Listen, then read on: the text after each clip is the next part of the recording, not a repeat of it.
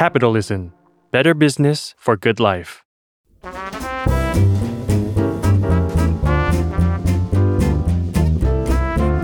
ปงนปตีธุรกิจรอบครัว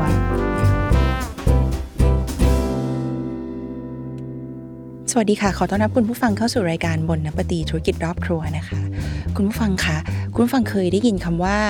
ร้านอาหารร้านนี้ได้ดาวมิชลินหนึ่งดาวมิชลินสองดาวมิชลินสามดาวมิชลินใช่ไหมคะมากไปกว่านั้นนะคะ เราต้องเคยได้ยินคำว่า ร้านนี้อยู่ใน list มิชลินไกด์เราลองไปกินอาหารกันดีกว่าโอเค เท่ากับว่าเราเคยได้ยินคำว่ามิชลินในวงการอาหารแน่นอนนะเนาะแต่คุณผู้ฟังเคยสงสัยไหมครับว่าคำว่ามิชลินไกด์หรือว่าได้หนึ่งดาวมิชลินสองดาวมิชลินสามดาวมิชลินกับยางรถยนต์นะคะ มิชลินน่ะที่เป็นยี่ห้อยางรถยนต์เนี่ยสองอย่างนี้เนี่ยมิชลินในวงการอาหารกับมิชลินในวงการธุรกิจยางรถยนต์เนี่ยสองมิชลินนี้มันคือมิชลินเดียวกันหรือเปล่าเคยสงสัยไหมคะตัวลี่เองเคยสงสัยนะคะเมื่อก่อนนะก็เดี๋ยวนี้มีเฉลยนะคะบนน้ำปตีธุรกิจรอบครัวและเชอรี่จะมาเล่าให้ฟังว่า จริง ๆ แล้วเจ้าสองมิชลินนี้คือมิชลินเดียวกันค่ะคุณผู้ฟังเกิดจากบริษัทเดียวกันนะคะ แล้วสองมิชลินเนี้ยมันดู ไม่เกี่ยวกันเลยนะ เป็นธุรกิจที่อันหนึงก็เป็นธุรกิจอาหาร อันหนึงเป็นธุรกิจยางรถยนต์ แล้วเขามาสัมพันธ์มาอยู่ด้วยกันได้ยังไง เกิดจากบริษัทเดียวกันได้ยังไงนะคะ ถ้าจะตอบคำถามนี้เราอาจจะต้องย้อนเวลากลับไปไกลสักนิดนึงค่ะ ประมาณร้อยกว่าปีที่แล้วนะคะ ก็คือในปี 1889 ค่ะ ทุกอย่างเกิดขึ้นที่เมืองเมืองนี้คือในเมืองกลามงแฟรองในประเทศฝรั่งเศสนะคะ เกิดจากสองพี่น้องตระกูลมิชลินค่ะ ที่ชื่อว่าคุณ องเดรแล้วก็คุณเอดูอาร์มิชลินนะคะสองพี่น้องคุณองเดรแล้วก็คุณเอดูอาร์เนี่ยก็เป็นคนที่มีวิสัยทัศน์อันกว้างไกลมากเลยค่ะ คุณผู้ฟังในยุคนั้นนะเขาตัดสินใจว่าเขาเปิด ร้านเปิดบริษัทขายยางรถยนต์ในฝรั่งเศส ทั้งทั้งที่ณปี 1889ณตอนนั้นเนี่ยยุคนั้นเนี่ยรถยนต์ยังไม่เป็นที่แพร่หลายขนาดนี้นะคะ ยังไม่ใช่สิ่งที่มีทุกบ้านทุกครัวเรือน ทุกคนจะต้องใช้ขนาดนี้ ณตอนนั้นในปี 1889เนี่ยทั้งประเทศฝรั่งเศสรวมกันนะคะ มีรถยนต์รวมกันแล้วเนี่ยยังไม่ถึง 3,000 คันเลยค่ะ แต่อย่างที่บอกค่ะ คุณองเดรกับคุณเอโดอาเป็นคนที่มีวิสัยทัศน์กว้างไกลเขาก็คิดแล้วแหละว่า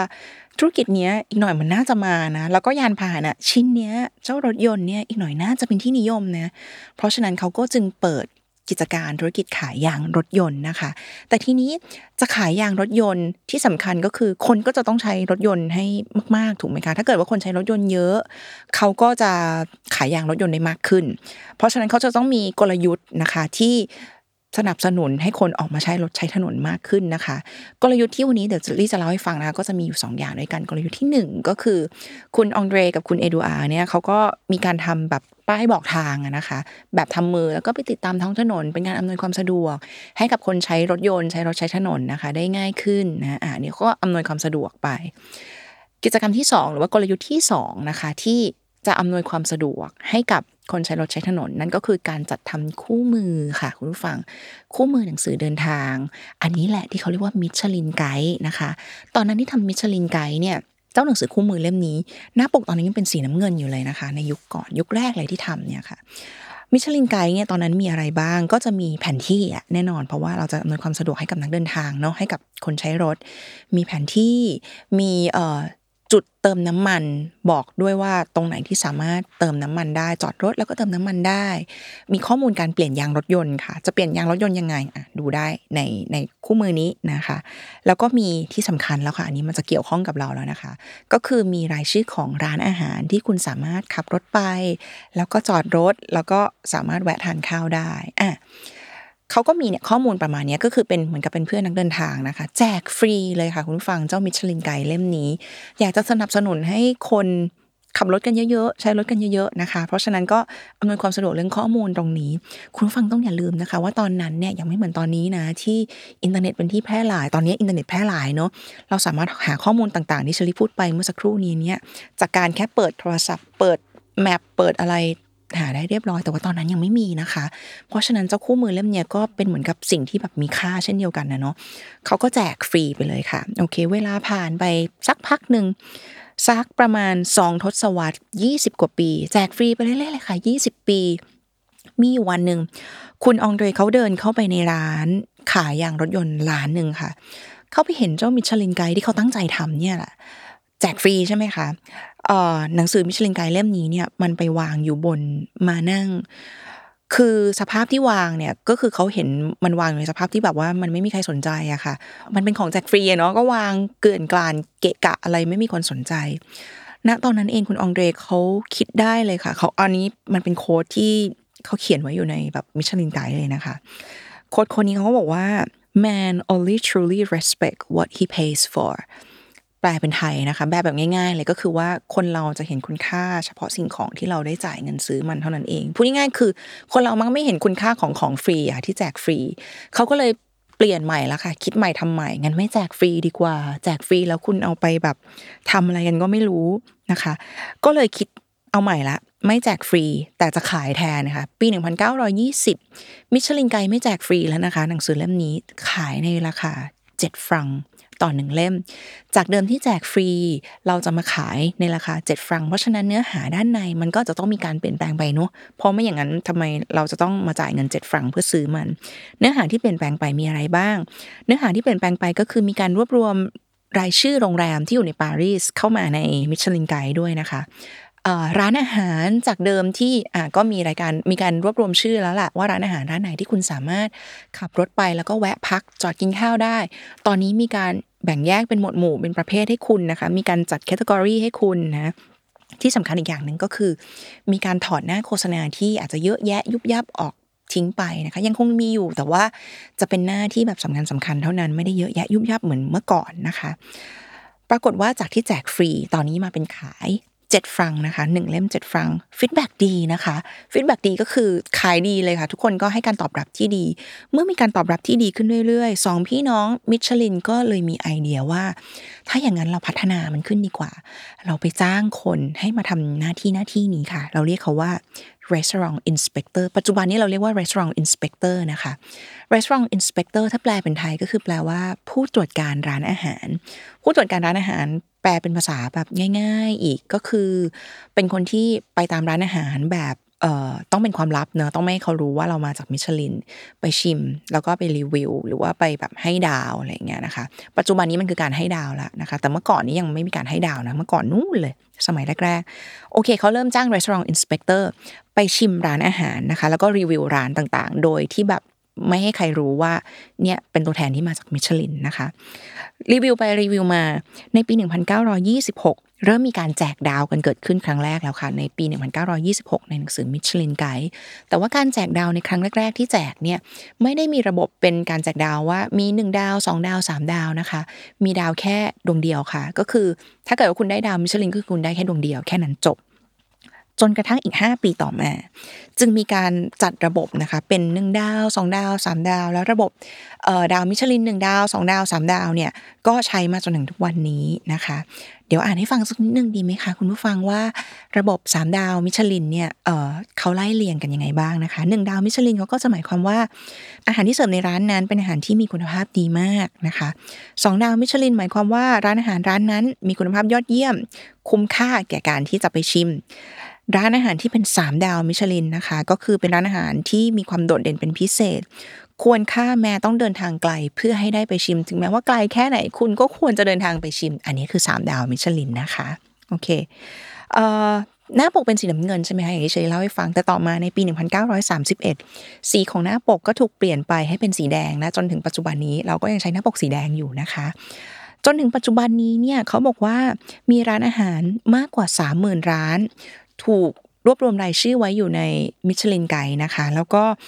เจ้าสามหมื่นร้านที่ว่าก็คือตั้งอยู่มากกว่า 30 ประเทศทั่วโลก และได้ถูกวางจำหน่ายไปแล้วนะคะมิชลินไกด์ถูกวางจำหน่ายไปแล้วมากกว่า 30 ล้านเล่มทั่วโลกค่ะเจตจำนงเนิมของสองพี่น้องตระกูลมิชลินนะคะ ที่เขาจัดทำมิชลินไกด์เจ้าหนังสือคู่มือนักเดินทางเล่มนี้ขึ้นมานี้เนี่ยเขาก็อาจจะตั้งใจเพื่อที่จะให้ อำนวยความสะดวกให้กับผู้ใช้รถใช้ถนนนะคะ ได้มีความสะดวกสบายมากยิ่งขึ้น มีแผนที่มีข้อมูลการเดินทางต่างๆ มีข้อมูลร้านอาหารที่คุณสามารถแวะทานอาหารได้นะคะ นั่นคือเจตจำนงเดิมของสองพี่น้องชาวมิชลิน ถึงแม้ว่าปัจจุบันนี้เจตจำนงนั้นมันจะเปลี่ยนแปลงไปนะคะ เพราะว่าการที่ได้ดาวมิชลินนะการมีมิชลินไกด์การได้มีชื่อร้านอาหารของเราเนี่ยอยู่ในมิชลินไกด์นี่โอ้โหถือเป็นแบบสิ่งที่ยิ่งใหญ่แล้วก็ถือเป็นสิ่งที่แบบ น่าจะถือได้ว่าเนี่ยร้านเราประสบความสำเร็จแล้ว ถ้าเราได้ดาวมิชลิน ถ้าเราได้อยู่ในมิชลินไกด์นะคะ อันนี้ก็คือสิ่งที่มันเปลี่ยนแปลงไปนะคะ แต่ถึงแม้ว่ามันจะเปลี่ยนแปลงไปยังไงก็ตามนะคะ เจ้ามิชลินไกด์นี้เนี่ยก็ยังคงส่งเสริมกิจการยางรถยนต์อยู่ดีนะคะ คุณผู้ฟัง อย่างเช่นคุณโทนี่ฟูลัดพัวนะคะผู้อำนวยการฝ่ายประชาสัมพันธ์ของมิชลินประจำอเมริกาเหนือเคยให้สัมภาษณ์ไว้กับ Business Insider ค่ะ คุณผู้ฟังเขาบอกว่าธุรกิจยางรถยนต์เนี่ยจริงๆแล้วมันเป็นธุรกิจที่ ไม่ค่อยจะเซ็กซี่เอาซะเลยนะคะ การที่มีมิชลินไกด์แล้วก็ระบบดาวมิชลินเนี่ย ก็ส่งเสริมแล้วก็สนับสนุนให้ยี่ห้อยางรถยนต์อย่างมิชลินเนี่ยก็จะดูเซ็กซี่ดูน่าสนใจมากยิ่งขึ้นนะคะ และที่สำคัญก็คือทำให้แบรนด์ดูหรูหรามากยิ่งขึ้นด้วยค่ะ เพราะฉะนั้นแล้วจากเจตจำนงเดิม มาจนถึงตอนนี้เนี่ยนะคะ มันอาจจะเปลี่ยนแปลงไปแต่ยังไงก็ตามแต่มันก็ยังคงสนับสนุน แล้วก็ยังคงส่งเสริมธุรกิจยางรถยนต์อยู่ดีนะคะ คุณผู้ฟัง ทั้งหมดที่ชลีเล่ามาตั้งแต่ตอนต้นเนี่ยจริง ๆ แล้วมันก็จะดูมีแต่ด้านบวกเนาะมีแต่ด้านดีของการมีอยู่แล้วก็เกิดขึ้นของมิชลินไกด์แต่จริง ๆ แล้ว เหมือนกับทุกสิ่งทุกอย่างบนโลกใบนี้ค่ะ คุณผู้ฟังมันจะต้องมีสองด้าน ในวงการอาหารเนี่ยจริง ๆ แล้วนะคะ คนบางคนเขาก็ไม่ได้เห็นด้วยกับระบบดาวมิชลิน หรือว่ามิชลินไกด์สักเท่าไหร่นักนะคะ อย่างเช่นคนคนนี้ค่ะ คุณปาสคาลเรมี่นะคะ ปกติแล้วอย่างที่เชอรี่บอกนะคะว่าคนที่ทำหน้าที่เป็น restaurant inspector เนี่ยเขาจะต้องเก็บเอาหน้าที่ของตัวเอง เอางานตรงของตัวเองตรงนี้เป็นความลับเนอะห้ามบอกใครว่า ฉันเป็น restaurant inspector นะ ฉัน เอ่อทำหน้าที่ในการ rating ดาวมิชลินห้ามบอกใครนะคะ แต่คุณปาสคาเรมี่เนี่ยเขาออกมาเปิดเผยตัวตนค่ะเขาบอกว่าเขาเองนี่แหละเคยเป็นอดีต restaurant inspector ที่ทำงานให้กับมิชลินนะเขาออกมาเขียนหนังสือค่ะ หนังสือนี้จริงๆ มันเป็นภาษาฝรั่งเศสนะคะ แต่ลิขอแปลเป็นภาษาอังกฤษชื่อหนังสือเนี่ยชื่อว่า The Inspector Sits at the Table นะคะตีพิมพ์ในปี 2004 เนื้อหาของในหนังสือโดยสรุปความเลย ก็คือเขาสรุปว่า อาชีพ Restaurant Inspector เนี่ยเป็นอาชีพที่โดดเดี่ยว ได้ค่าจ้างไม่คุ้มค่า แล้วก็มาตรฐานในการทำงานก็หย่อนยานลงเรื่อยๆนะคะ ก็คือเขาออกมาตีแผ่แบบนี้นะคะ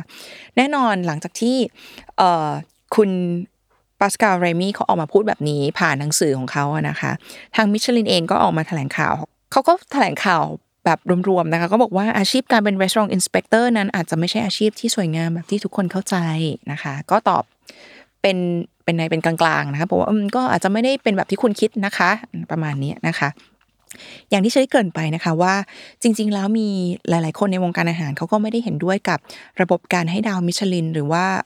ระบบมิชลินไกด์นะคะตัวอย่างเช่น ถ้าเราย้อนเวลาไปเมื่อ 20 กว่าปีที่แล้วในปี 1999 ค่ะ คุณผู้ฟัง คุณ Marco Pierre White นะคะเชฟดาวรุ่งชาวอังกฤษที่ถือว่าเป็นเชฟที่ได้ 3 ดาวมิชลินที่อายุน้อยที่สุดในตอนนั้นนะคะ คุณคนนี้คุณ Marco Pierre White ขอเท้าความนิดเดียวคุณผู้ฟังเขาเป็นอาจารย์ให้กับในเวลาต่อมานะคะเขาเป็นอาจารย์ให้กับ celebrity chef หลายต่อหลายคนเลยค่ะ หนึ่งในนั้นก็คือคุณกอรอนแรมซี่นะคะปรากฏว่าในปี 1999 เขาประกาศเกษียณตัวเอง แล้วก็คืนดาวให้กับมิชลินค่ะ ทั้ง 3 ดวงเลย เขาให้สัมภาษณ์ในเวลาต่อมา เขาบอกว่า ผมถูกตัดสินจากคนที่มีความรู้ด้อยกว่าผม ตกลงนี่มันใช่เหรอเนี่ย มันคุ้มแล้วเหรอ ผมให้ความเคารพพวกอินสเปกเตอร์จากมิชลินมากเกินไป จนผมมาด้อยค่าตัวเอง คืออย่างนี้นะครับ ผมมันมีทางเลือกในชีวิตอยู่ 3 ทางหนึ่งก็คือผมยังคงเป็นนักโทษต่อไปในโลกของผมทำงานสัปดาห์ละ 6 วันต่อไป 2. ผมใช้ชีวิตอยู่บนคำโกหก และชาร์จเงินแพงๆ ให้กับลูกค้าของผม 3. ผมคืนดาวมิชลิน และใช้เวลาอยู่กับลูกๆของผม อันนี้คงจะไม่ต้องบอกนะคะว่าตกลงคุณ Marco Pierre White เขาเลือกทางไหนนะคะ ก็คือเขาคืนดาวมิชลินไปนะคะ การคืนดาวให้กับมิชลินของคุณ Marco Pierre White ในตอนนั้นนะคะ ก็ อาจจะเรียกได้ว่าเป็นเหมือนกับการจุดไม้ขีดไฟก้านแรกค่ะทำให้ทุกคนได้เห็นว่าเนี่ยเขาไม่เห็นด้วยนะคะ มีคนไม่เห็นด้วยเป็นการเริ่มต้นของคนที่ทำงานในวงการร้านอาหาร แล้วเขาก็แสดงออกว่าเขาไม่เห็นด้วยนะคะ ต่อมามีเชฟอีกหลายคนเลยค่ะ ที่ตัดสินใจปิดร้านตัวเอง แล้วก็คืนดาวมิชลินเช่นเดียวกันนะคะสาเหตุก็เป็นเพราะว่าไม่อยากอยู่กับแรงกดดันทุกวี่ทุกวัน โดยที่ไม่ทราบว่าวันไหนเนี่ยจะมี restaurant inspector เดินเข้ามาในร้าน แล้วก็มาประเมินตัวเองนะคะประเมินร้านของตัวเอง ตัวอย่างเช่นคุณ Magnus Nilsson นะคะเชฟชาวสวีเดนประกาศปิดร้านนะคะในปี 2019 เชฟชาวฝรั่งเศสคุณ Sébastien Bras นะคะ ก็ได้รับสามดาวมิชลิน ก็ปิดร้านเช่นเดียวกันในปี 2018 นะคะ หรือว่าที่แซบที่สุดเลยคือคุณคนนี้นะคะ เชฟชาวเกาหลีค่ะ ชื่อคุณโยยุนกวนนะคะ เขาฟ้องมิชลินค่ะคุณผู้ฟัง เขาบอกว่าเขาเคยบอกกับทางมิชลินเอาไว้แล้วว่า ไม่เอา ขอร้องให้ให้ทางมิชลินเนี่ยไม่รวมเอาชื่อร้านอาหารของเขาไปในระบบมิชลินไกด์ได้ไหมเขาไม่อยากให้ชื่อร้านอาหารของเขาเข้าไปอยู่ในระบบมิชลินไกด์เขาบอกเขาพูดไปแล้วเขาบอกไปแล้ว แต่จนแล้วจนรอด ร้านของเขาชื่อร้านของเขาก็ยังไปอยู่ในระบบมิชลินไกด์อยู่ดีเขาก็เลยตัดสินใจฟ้องมิชลินค่ะ ว่ามิชลินเนี่ยเอาชื่อของร้านอาหารเขาไปรวมอยู่ในระบบมิชลินไกด์ทั้งทั้งที่เขาร้องขอแล้วนะว่า อย่าเอาเลยผมอย่าเอาชื่อผมไปรวมอยู่ในนั้นเลยผม ผมไม่เอา ผมไม่เอาด้วยนะคะ เขาให้สัมภาษณ์ใน CNN ในปี 2019 นะคะ เขาพูดถึงมิชลินไกด์ไว้ค่ะ เขาบอกว่ามิชลินไกด์คือระบบที่โหดร้าย